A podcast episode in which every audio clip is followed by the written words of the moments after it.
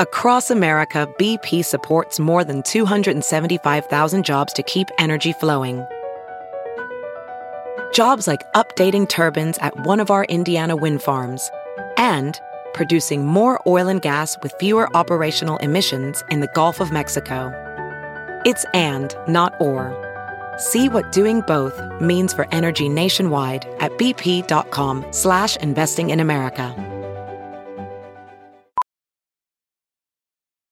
Professional welder Shayna Ford used VR training developed by ForgeFX to hone her skills as a welder. The more time that you spend practicing it, that's what separates a good welder from a great welder. VR training can help students like Shayna repeatedly practice specific skills. Virtual reality definitely helps because the more muscle memory that you have, the smoother your weld is. Explore more stories like Shayna's at meta.com/metaverseimpact.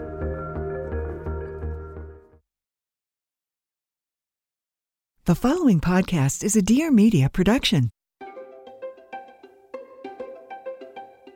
Welcome to Raising Good Humans. I'm Dr. Aliza Pressman, and today we're talking about how babies, children, and even teenagers grow, because how our children grow is such an obvious obsession.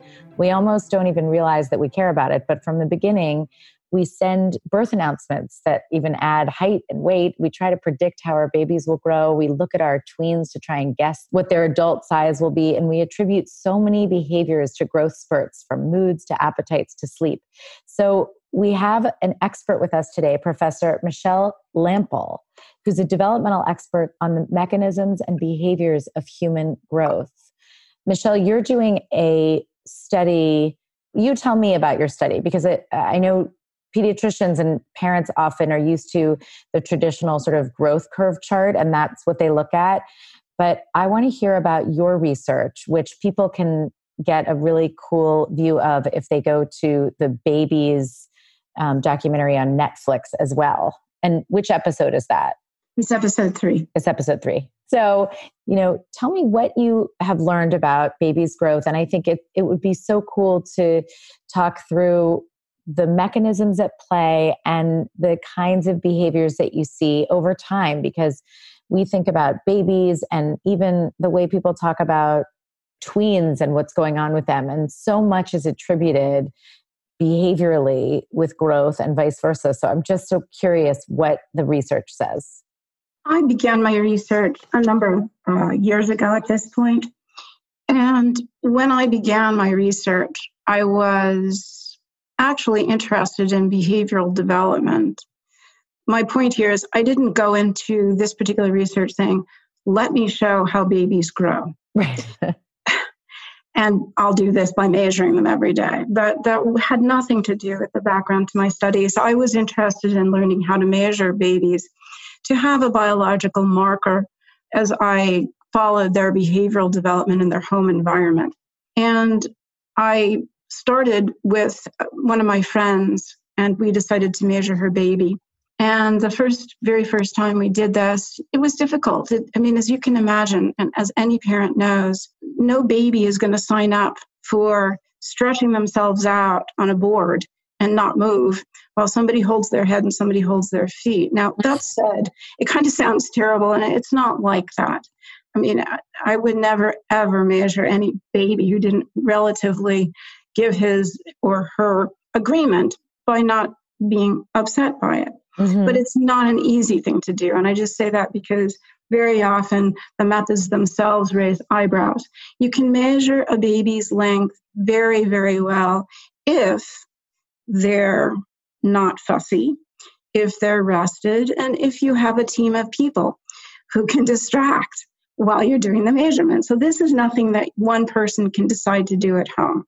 I think it's important to say that, because otherwise everything I'm about to say sounds not possible. We began measuring my first baby subject over a weekend when everything was calm. And the first few measurements that I took were, relatively similar. And then something catastrophic happened where the measurement that I took on the third day was nearly half an inch longer than the first two. And when it first happened, I thought, oh, well, that's great. Now I'm getting the hang of it. And I just had no clue what I was doing before. Wow.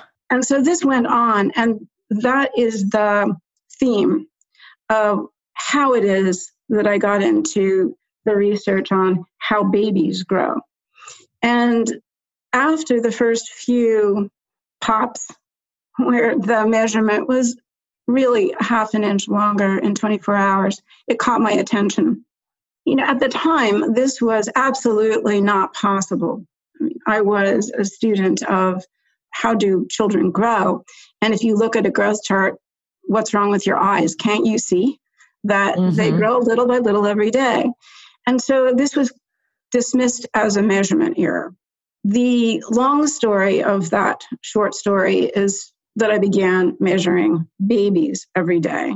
And over a number of years, because I measured them every day, and it takes a while to get a sample, this is exactly what emerged, was this pattern of no growth and then a sudden growth spurt. When I began my research, there was no literature on growth spurts, save for the La Leche League, who had reported growth spurts as an explanation for the intensive and frequent eating of breastfed infants. So that's the background on my research in how do babies grow. And over the years, it became obvious, because I was following children beyond their babydom, that this wasn't something unique to babies. This is just how we grow. And it's reported in plants. It's reported in some animals. And eventually, it became more than interesting to me that this was the biological pattern of how we grow. So essentially, we, you know, this whole idea that we just grow slowly over time and you just can't even notice it is, it's totally off base. We really do grow in these spurts. Yeah, I could be more blunt and say it's completely wrong. and let's take this a little bit further. From much of the time that I've been doing my research, when I explain to new parents what I'd like to work with them on, either the parent or more often it's a grandparent when I'm introduced to them, look at me like I'm daft. Right. Like, why on earth are you studying such an obvious phenomenon? Don't we all know this? And I think that gives voice to the importance of the work. I don't mean the importance of my work, but the importance of the biological understanding of how we grow. It is obvious to any parent that something happens. And I think you introduce this very well when you say there are behavioral patterns. And there are the obvious features that the pants, the socks, the shoes don't fit one day. And in early infancy, it could be the diapers. But more frequently, it's the funny picture when you look down and you see that the pants don't meet the shoes anymore. And that's probably even more obvious in adolescence, when I actually had a colleague who shared with me that he was in the band in high school and he took his band outfit with him for a game that was away. And they traveled on a Thursday. On Friday, when he put his band outfit pants on, he looked like a clown. That is so cool. I think that gives you the sense of the immediacy of the biological event itself. And there's a certain element here that's not often focused on, but what I'm describing is the fact that 90 to 95% of the time, we're not growing. Growth is a very specific event. It is rather dramatic, and it's rare. So I think that concept is important, because particularly from parents, things are going along and you think you've established a pattern, and you're finally getting, for first-time parents, particularly with babies, you feel like you're getting the hang of it. And then there is this massive disruption in the communication and the behavior that's very unnerving and very upsetting. And that's the reason that I believe we need to talk about this.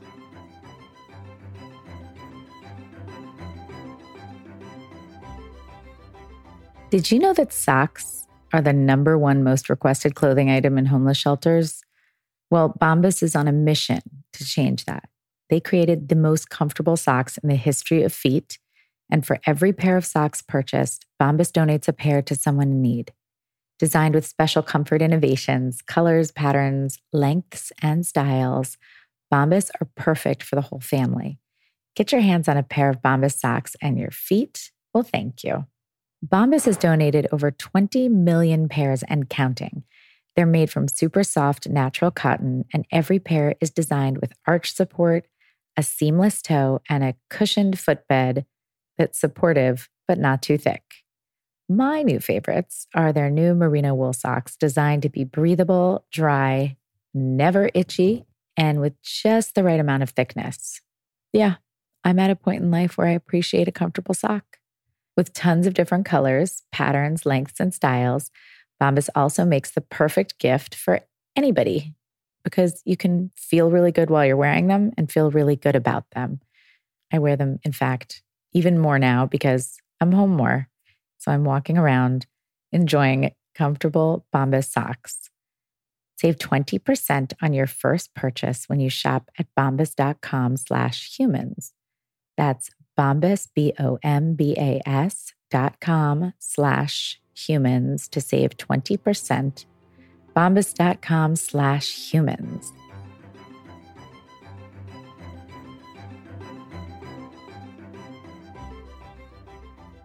So tell me more about this because this is so fascinating. What are the equivalent kind of behavioral growth spurts that are occurring simultaneously that you've seen? Parents are not measuring their babies. I mean, there's the rare parent who does that, and I usually hear from them. And that's kind of wonderful in its own narrative. But for the most part, we're living our lives mm-hmm. and going along, and suddenly things are not okay one day, if I can say it that way. Not mm-hmm. okay, meaning your baby is suddenly fussy. And mm-hmm. most people respond to that. And babies can't exactly sit back and say, excuse me, I'm having a rough day. Mm-hmm. They just yell at you. They scream at you. They're fussy. They're whiny. Any word that you can use to describe that terrible moment where nothing is right. And you don't seem to be able to do anything to calm them down. And really every parent has experienced that moment in infancy and then, throughout childhood. So it's important to know where this is coming from. Exactly. Because the event itself, that disruptive behavior, and I'm using the word disruptive because I'm giving you a kind of analytical commentary here, but it's not just disruptive. It's psychologically disturbing. You're relating and you're relating and relating. And for first children, you're developing a relationship. They smile, they react, you're getting them going. And all of a sudden, nothing works. That's disturbing. That's terribly disturbing to particularly new parents who want to do right by their child and make them happy and comfort them. And I think comforting is the word that is most important here because all of your toolkit of comforting suddenly doesn't work. And that's unnerving. It makes some people upset, even angry. And that's the moment where I can best describe what does it look like when a baby is going to grow. In a moment, we can talk about at older ages, but let's anchor ourselves there. And at that moment, you try everything. What do people do when a baby is crying? They try to comfort. They try to feed. They try to go down the list, depending on the individual and their child. They go down a list. And when nothing works, it's very upsetting. So let's start there. Now, what does that really look like? It's a matter of they can't sleep or they won't sleep, however you want to look at it. Mm-hmm. And there's a sudden fussiness. For some children, it's voracious eating. There is not enough that can eat a baby at one time. There's this kind of head motion, frantic hands and feet movement in very small children. And then they kind of pull off if you're breastfeeding, and then they go back on. And there's this back and forth dialogue that's just filled with fussiness. So that's a kind of signature moment. Now, what is that about, one might say? Is it just hunger? Probably not. Is it hunger? Yes, it is. So the classic example I can give you was I arrived one morning to visit a mother and her small daughter. And when I walked in the door, she looked like an art picture of a screaming woman. And I mean that with all affection. She was just exhausted. And it was heartbreaking. It was those moments where you just say, how can I help you? Yeah. And her comment was, if this doesn't stop, I have to go out back and just end it all, because I can't imagine how I can keep breastfeeding for 23 hours. So that is the vignette of what does a breastfeeding mother look like when her baby is going through a growth spurt. They eat frequently.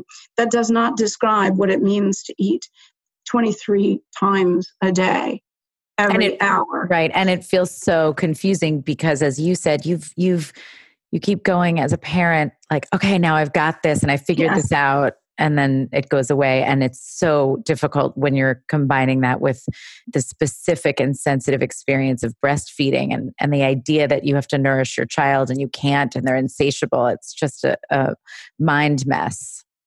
That's exactly right. And so one of the points is that, is the baby really hungry? Or to our best understanding, yes, the baby's really hungry. The second point is, what function does this serve? We know scientifically that increased breastfeeding is an important stimulus for increasing production of breast milk. So there's a functionality biologically in this behavior pattern. There is, I believe, though we do not have precise data in humans, I believe that there is an increase in the appetite circuitry and the drive for more energy in the body, and the way those two things are related, which is driving the infant to say, I'm really very hungry.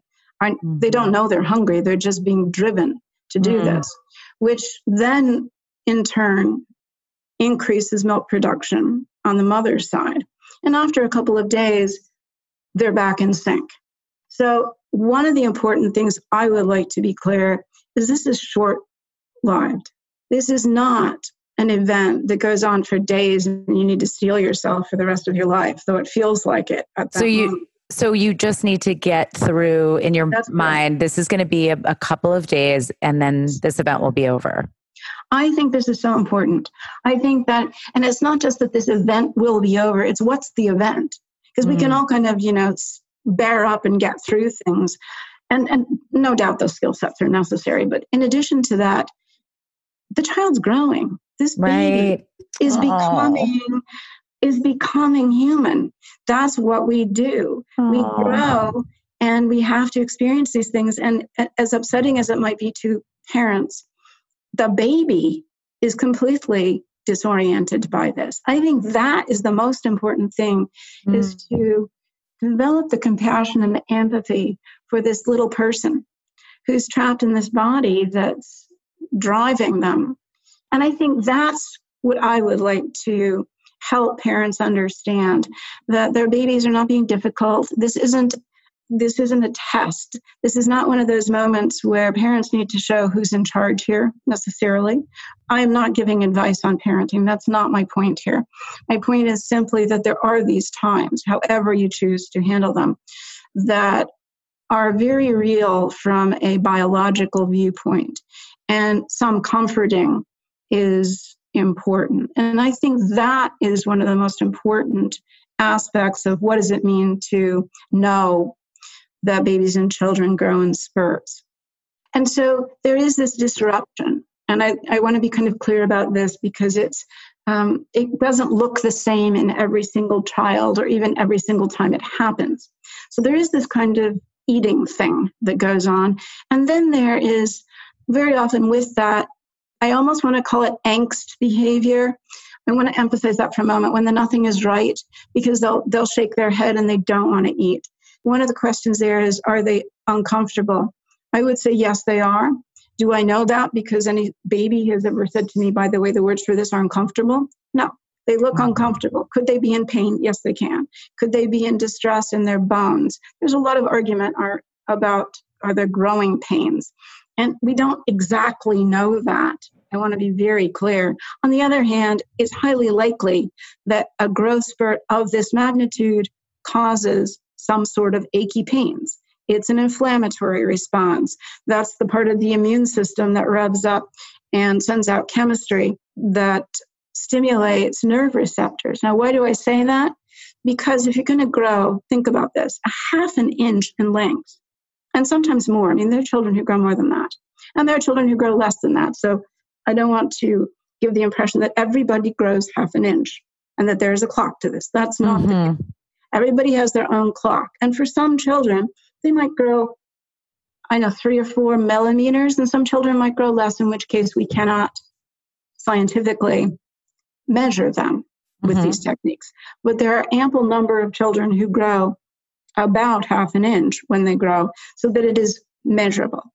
So that said, what does that mean? It means that where we grow at the end of long bones, which are just before the joints, just before, for example, the thigh bone just above the knee, or the shin bone just below the knee and above the ankle, there's special growth plate areas. That's where bones elongate. And as that happens, imagine this. How do you get 1/2 inch longer since yesterday? That's amazing. What else can you say? It really is. It really is. And when I first went about trying to understand this, I would talk to many people who would either say, no, it's not possible, or I have no idea. So my collaborator, in this particular aspect of this, was a bone histologist. That's an individual who works on cells at the level of cells of growth. And he came up with the documentation that's more mind-boggling, which is there are special cells in that area. And it's actually a hydraulic lift moment where there are cells who take in, I don't want to be quite so simplistic, but let's be simplistic. They take in water, and all of a sudden they blow up like a balloon. And many of them together are responsible for this sudden elongation. So when you realize that, that means at the end of the bone in this soft tissue area that has filled with nerves, all of a sudden gets stretched. And when you really think about that, then you can appreciate how it's possible that those nerves are tweaked, and those nerves send off the chemicals that are associated with pain and discomfort. So when you stand back and you say, what is this little person going through? This is not a small event. This is a big deal. So at those times where the angst or discomfort, I'm sure there's chemistry involved with this. Then there's the hunger signals. And then there's a kind of momentary sigh. There's a sleep. And it is in this sleep phase that the actual elongation is occurring. So this is kind of a drawn out episodic sequence of events where there's a rev up, if you will. You're taking on fuel. The body's getting itself organized, kind of checking in and saying, have we got fuel? Have we got architectural elements? And if the answers to those questions is yes, then it's okay, let's release the system that's been held in check, and let's permit growth to occur. It occurs quickly, the gates close again, and what happens then at the level of the bone is the bone is actually built. So it's a very specific sequence of events that unfolds in life in this anxious, unhappy, frustrating, miserable child who needs to eat, finally goes to sleep, might need to eat more even going forward, because you can go into a depletion state and then you can eat your way out of that. And then, alas, a new plateau emerges. So when parents think about this from the perspective of how does this affect my day-to-day interaction with my child, those moments when you think, oh, I've got this down and my baby's sleeping through the night, for example, there are going to be these moments where we have to take into account those momentary but extraordinary growth spurts where you're going to have to shift and be flexible. I think that's a wonderful way of saying it. And one of the hopeful aspects of this, if it's one way to say it, is that it occurs with decreasing frequency. So we grow very rapidly across the first year, to be sure, but babies grow less frequently across the first year. So what might have felt like a never-ending cycle in the first few months diminishes, and it occurs less frequently with age. And it might look differently. So let me share an example that happened actually yesterday evening. I was FaceTiming with a new mother of a 7.5-month-old. The mother was feeding the little boy, and he was happy Oh, he was having such a wonderful time eating. It was just delightful, squishing his little hands with every bite. And then as we began to talk, it was actually kind of funny because her attention came to me, and the way he got his mother's attention back was wonderful. The reason I'm talking about this is the observation was he's eating and rubbing his eyes, eating and rubbing his eyes. And I said, he's really tired. And she said, yes, he is, but you know, we're going to press on. I don't want him to go to sleep until 7 o'clock tonight. And I said, why? Mm. And she said, because it's going to be a better schedule. I said, let's step back from this. Has he been eating more than usual lately? Oh, yes. He's a very, very good eater right now. I said, well, maybe he actually needs to go to sleep right now. And a funny thing about sleep is that we know empirically, the sleep scientists have documented that there's a thing called sleep pressure. And when you get very, very sleepy, you should really go to sleep, because if you press through that, and excuse me, most adults do, but if you do, then you can't sleep. That's right. So this is very well documented. And she said, oh my goodness, that's what happened to him yesterday. I said, why don't we take this as a sign and give it a try? So every growth spurt need not be a revolutionary, terrible interaction, especially if parents learn to read their child. Mm-hmm. I think that you can support children as they go through this, and it makes a great difference in happiness in the home and happiness with your child. And with yourself as a parent, right? That is correct. That's correct. I mean, parents want to do what's best for their child. Mm-hmm. And knowing these signals and being able to read them in your child is very important. This is so fascinating. So can I know we're about to run out of time, but I want to ask you, as a child gets older, how does this sort itself out in adolescence? Because I can imagine that looks quite wild to an adolescent when we're already talking about, you know, helping parents navigate parenting an adolescent and helping adolescents navigate the experience of being an adolescent.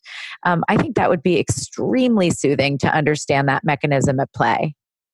I want to start a little bit earlier, if I may, because please. I think the question that you asked me in the beginning is, we think that only babies grow in spurts. No, we always grow in spurts. It's just less frequent across time.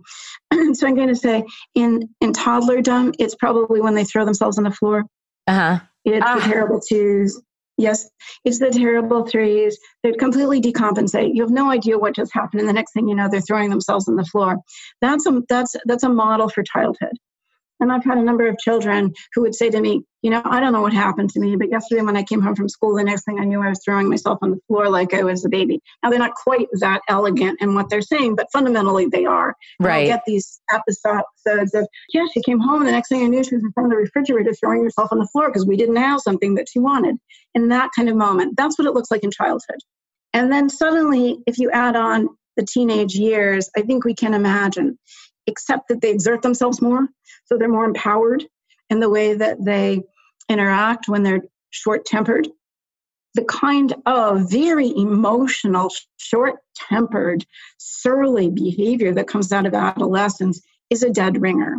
And I know this because I've measured adolescent who very well documented when I would come and her mother and her brother would say, oh, what a few days we've had here. That is exactly when growth occurred. So believe me, I'm not saying that there aren't behaviors that people can learn as a habit, so that we're all very clear. But if your child is normally, you're communicating and suddenly another human being is with you at that moment, that's very likely to be a growth spurt. In adolescence, they occur more frequently than they do in childhood. So part of this morph thing that occurs in adolescence has to do, of course, with changing hormones and developing brain, but that's also part of growing and the growth spurt. Of course. So I think that's exactly right. And if we can, again, have some perspective to say, maybe this is really biological, they're not testing me every single time we have to have this interaction, would be very helpful. And now for listener Q&A. The first question is, how do I tell my kids that I'm not sure if they'll be going back to school for the rest of the year? So this question is on everyone's mind, and you can replace the school part with any event that they're expecting that we're now unsure about. And here's the thing. Uncertainty breeds anxiety. And because it breeds anxiety, we naturally get fixated on becoming sure of things. And it's pretty tricky because you can't when it comes to this particular really difficult and uncharted situation of COVID-19. So what we want to do with our kids is give them as clear of a picture as we can. So that is a very real possibility that school or fill in any blank you want of whatever they're trying to get certainty about is not necessarily going to happen. But there's no way to get complete clarity. And so you need to acknowledge to your kids that it's probably really stressful to not have clarity. And so whatever is going to make them feel better, if it makes them feel better to think, you know what, there is not going to be school for the rest of the year, and I'm just going to accept that and operate under that assumption. And if something changes, I'll be pleasantly surprised, then that's what they should go with. The very difficult part of stress is that, you know, that you feel very out of control. And usually if your kid is stressed out, they at least can look to their parents and see that the parents have everything covered and certain and have control. So this is not the case because we don't feel that way. And so the best you can do is try to imagine what you do have control over, help your kids understand what is remaining the same, what is true for them, what they do know is going to happen for the rest of this semester, and to make a list. And then the things that are the question marks, they can also make a list about so that they can begin to have control over the things that they can do something about and let go of trying to control the things that they can't do anything about. This will help them and you tolerate that feeling of uncertainty as being intolerable. Once you can feel like, I can sit through uncertainty, I can sit through the unknown, and I'm still going to come out, it's much easier to keep going with this. It will always help to show your children how we can turn unknown as open possibilities. Now, I'm not saying that this has to be, you know, there's a silver lining to everything and it's all great. You absolutely want to acknowledge that this is hard and stressful, and that's true, and that you can't change it. But also your attitude about this time and how you model, whether this is something that you can weather or something that is just intolerable for you, is going to help them figure out how to accept it and learn how to take on these big challenges. Now, I recognize that that's a lot easier when you're in a safe place, when you know that your family's okay, and when you aren't at risk. If those are not data points that make sense for you, then this will all feel very threatening. So you have to meet this anxiety where you are and help your kids be compassionate with you and themselves for not really knowing what to do with this uncertainty. And it is important to be honest with them. If they really have no idea what's going on, they need to know that that's a big possibility, that there won't be school for the rest of the year. But, you know, again, think about their age, think about what's appropriate to share with them, and remember that they are looking to us to kind of make sense of this very nonsensical seeming world. How can I keep myself from going bonkers during coronavirus? Okay, I'm not sure that I know how to answer this question, but I understand the question. So I'm going to try to say, first, go easy on yourself and recognize that the world is going a bit bonkers right now. And that's totally appropriate when you feel threatened, right? It's not like a fake threat. There's a very real threat out there. And when you combine that with being bound to your home and bound to being with the same person or people constantly 24/7 and having to make new adjustments, that can make anybody feel a lot of pressure. So go easy on yourself. Give yourself a little bit of time to adjust, don't expect that you're going to get this right out of the gate, or that this is going to be something that you can have a seamless transition with. Just set a different bar for yourself. This is not the time to be a perfect parent. There was a really great title that I'm forgetting now, but it was basically like, now's not the time to try to be a perfect parent, in the New York Times. It's really not. Just try to set a more realistic expectation for an international pandemic where there's a lot of uncertainty. So once you say that to yourself, you can say, okay, maybe I can go easier on myself. So set a different expectation and release that pressure. And then have everybody make a schedule for themselves that fulfills what they need to accomplish in a day going forward after you've had ample time to veg out and be a little bit shocked at this new normal. If your children are really young, you need to set the schedule for them so they know what to expect each day. Even if all seems very obvious and it's the same, you want to write it down and make it visual. But for kids who are getting older and understand what needs to get done each day, or for kids who are doing online learning, have them set what they think the schedule should be for themselves. And then you say, I'll have a look at everybody's and I'll tweak it if I think you're not covering all your bases. It's really wonderful to practice every single day some kind of, see, I'm taking a deep breath right now, some kind of meditation practice or breath practice. Go ahead and do it in front of your kids, invite your kids.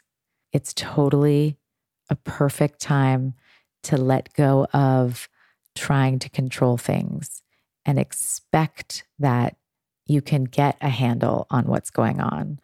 You absolutely cannot. That's why it's important to tell yourself you cannot, so that you don't keep searching for that answer. And limit the amount of time you spend on the news and social media. Set aside, it's unrealistic to say you're not going to look at it, but set aside specific times of day. Put it in your schedule if you need to. At this particular time or these two times, I'm going to turn on the news. But this will help you, along with finding a way to get regular exercise and finding a way to take time for yourself, even though, again, you might be in a very crowded space of your family, your hopefully just your own family crowded space. And even if you're trying to navigate working from home and having, being a full-time parent, try to carve out the things that help you with self-care. It will be very important. And if you find yourself losing your cool, make a plan to step away, take some deep breaths, and go easy on yourself. This is a strange time, and we're going to get through it. Each day is going to be a little bit different, and that's okay. And find support, whether you find that support through friends that you can connect with on Google Hangouts or Zoom or FaceTime, or if you check in with family, definitely find people that you can check in with and commiserate with and celebrate with and come up with interesting ideas with, because you're going to need each other. And this is really an interesting time because we have so much access to each other while we're still so isolated. Make sure that your kids are too. We need people. We need relationships. And if you know people who are suffering alone or who are not able to see anybody, make sure that you look outward and support them. Help your kids find those moments. And maybe those are good moments where your kids can FaceTime with their grandma and you can take some time for yourself. Thank you for listening, and I'm wishing everybody health, and I don't even know what the right words are for this particular time, but I'm sending warmth and love out there.